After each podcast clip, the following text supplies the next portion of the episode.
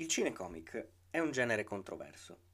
Infatti, se si utilizza questo termine nella sua accezione letterale, si possono intendere sia i film di supereroi che qualsiasi altro prodotto cinematografico che sia stato tratto da un fumetto. Ricordiamo ad esempio che anche film come V per Vendetta, Sin City e La vita di Adele sono a tutti gli effetti dei cinecomics. Tuttavia, con il grande numero di film dedicati ai supereroi, con la Marvel in testa e la DC che ci prova, dai, cioè, ci prova. Negli ultimi tempi, la parola cinecomic ha erroneamente assunto il significato di film d'azione coi supereroi fatti con lo stampino. Un dispregiativo, insomma. E che dire? Mai fu detta cosa più idiota. Ciao, strani. Io sono il Rob e ho preso in ostaggio Matteo perché oggi voglio parlare io qui a Stranding Radio. E anzi voglio una rubrica. Una rubrica in cui tratterò del più e del meno e lo farò e lo farò? E lo farò a cazzo di cane. Quindi allacciatevi le cinture perché oggi si parla di cinecomic brutti, ma prima sigla.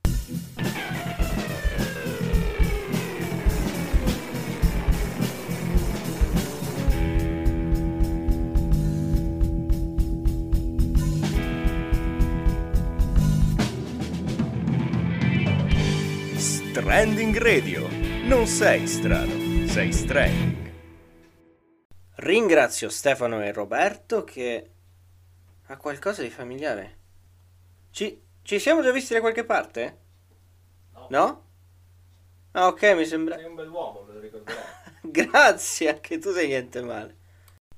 Ciancio alle bande e veniamo ai cinecomic. Vi ricordate che tempo fa Martin Scorsese in persona affermò che i film dei Marvel Studios non fossero cinema ma soltanto qualcosa di paragonabile a una giostra in un parco divertimenti? Non aveva tutti i torti, ma non completamente. Si è già dibattuto abbastanza sull'argomento, quindi non dirò che è ingiusto considerare non cinema un prodotto che, pur essendo esclusivamente a scopo commerciale, è a tutti gli effetti un film, punto. Non definirlo tale è stupido anche Fast and Furious è un film, ciò è innegabile. D'altro canto, però, è innegabile che la maggior parte delle pellicole dedicate ai supereroi siano fatte con lo stampino. Ciò che è ironico, tuttavia, è l'accanimento nei confronti di questo genere di film, soprattutto nel momento in cui si definiscono capolavori prodotti che non lo sono, minimamente. Mi spiego meglio. Prendiamo Doctor Strange di Scott Derrickson. Un uomo superbo ed egoista subisce un grave incidente che lo porta a divenire un supereroe e a ottenere la redenzione. Tutto ciò affrontando un nemico dotato degli stessi identici suoi poteri e venendo affiancato da una spalla di etnia diversa, anche lui con gli stessi poteri, che svilupperà nel film successivo. Dove ho già sentito questa trama? Forse in Iron Man? Forse in Ant-Man? Forse in Captain Marvel? Sì. La trama è quella in tanti, tanti film del Marvel Cinematic Universe.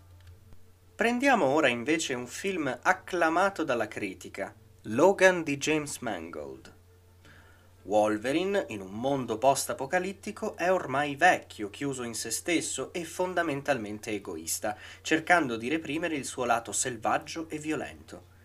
Il grande danno da lui subito durante l'esperimento che l'ha reso indistruttibile lo sta uccidendo otterrà la redenzione solo sacrificandosi dopo aver combattuto un nemico dotato degli stessi poteri, uh-huh, affiancato da una ragazzina di etnia diversa, uh-huh, con i suoi stessi poteri, uh-huh, che svilupperà in un progetto futuro. Aspetta, cosa? Beh, dai, ma questo film è innovativo. Cioè, lui che ha perso tutto in un mondo morto riscopre la speranza salvando una bambina speciale da persone che vogliono fare esperimenti su di lei. Giusto, giusto. È vero, è vero. È completamente diverso da un film di supereroi. E questa trama è effettivamente innovativa. Se non fosse che è la trama di The Last of Us. Quindi dove sta l'innovazione? L'innovazione sta nel modo di narrare le vicende, dai. E poi è un film vietato ai 18, non un film per famiglie. Per un film di supereroi è un grande passo. Certo. Se non fosse che questo grande passo lo avevano già fatto Watchmen nel 2009 e Deadpool nel 2016. Ma questo è palesemente un film d'autore. Può essere. C'è in effetti una scena molto poetica, che però sembra presa a papale papare da una storia vera di Lynch. Oh, ma per favore! Sapete cosa ha fatto sì che questo film venisse acclamato? Quell'implicito grido disperato che aleggia per tutta la durata del film. Un grido di aiuto è il regista che sta pregando in ginocchio il pubblico di notare quanto il suo film sia d'autore. Guardate quanto è bravo a fare l'autore. Cavolo, questo film di supereroi è davvero drammatico, deve essere per forza d'autore. Tutto ciò è davvero ironico. Vabbè, dai, in effetti Logan non si può considerare un capolavoro. D'accordo. Prendiamo allora un film che è davvero considerato un capolavoro del genere dei cinecomic, inteso come film di supereroi, eh? Prendiamo Joker di Todd Phillips. Fermo Rob! Questo è indubbiamente un film d'autore, non puoi negarlo! Tutto a suo tempo. Facciamo un passo indietro. Qual è uno dei punti di forza di un supereroe? Da cosa dipende la sua esistenza? Dipende dal villain, dal cattivo. E quale cattivo è famoso e amato tanto quanto il Joker? Affascinante, misterioso, terrificante. Talmente ricco di sfaccettature da aver ricevuto innumerevoli interpretazioni, dalla follia teatrale di Jack Nicholson alla versione animata di Mark Hamill, dalla devastazione anarchica di Heath Ledger al look trapper di Jared Leto. Per non parlare delle diverse interpretazioni negli stessi fumetti, The Killing Joke di Alan Moore o Arkham Asylum di Grant Morrison. È un personaggio caratterizzato da una natura multipla, può in effetti essere visto in mille modi differenti. Prendete dunque un personaggio del genere e ponetelo in un periodo in cui va estremamente di moda riprendere cattivi iconici e spiegare perché sono diventati così. Fin qui tutto bene, ma questa moda conduce oltre la semplice origin story. Si giunge infatti alla giustificazione delle azioni del cattivo, che anzi viene mostrato come un buono in un mondo malvagio. Sì, signori, sto paragonando Joker a quel capolavoro dello schifo che è Maleficent. Perché sì, il film dedicato al clown nemico dell'uomo pipistrello fa esattamente questo. Prende un cattivo iconico, lo pone in un mondo minaccioso e come potevano mancare gli anni Ottanta che ci piacciono tanto ultimamente, e gli fa vivere innumerevoli sfighe. Inizialmente il protagonista suscita compassione. Lo spettatore è coinvolto, si immedesima in Arthur. Già a metà del film, però, non se ne può più. Dopo che il nostro eroe, sì, è un eroe e già qui c'è qualcosa che non va, ha subito 45 ingiustizie diverse, una più cliché dell'altra, lo spettatore ha solo bisogno di violenza. E finalmente Arthur si incazza e uccide qualcuno. Da qui vi sarà un climax ascendente di cliché, violenza e anarchia. Il tutto completamente giustificato dal concetto Eh, ma non è colpa sua, è la società che l'ha reso così. Da morire dal ridere. Stiamo giustificando la violenza, signori.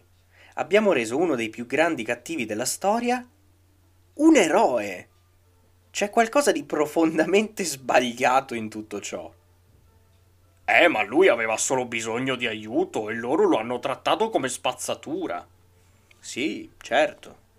Ma anche Peter Parker viene trattato come spazzatura, eppure non fa inconsapevolmente scoppiare una rivolta che la notte del giudizio levate.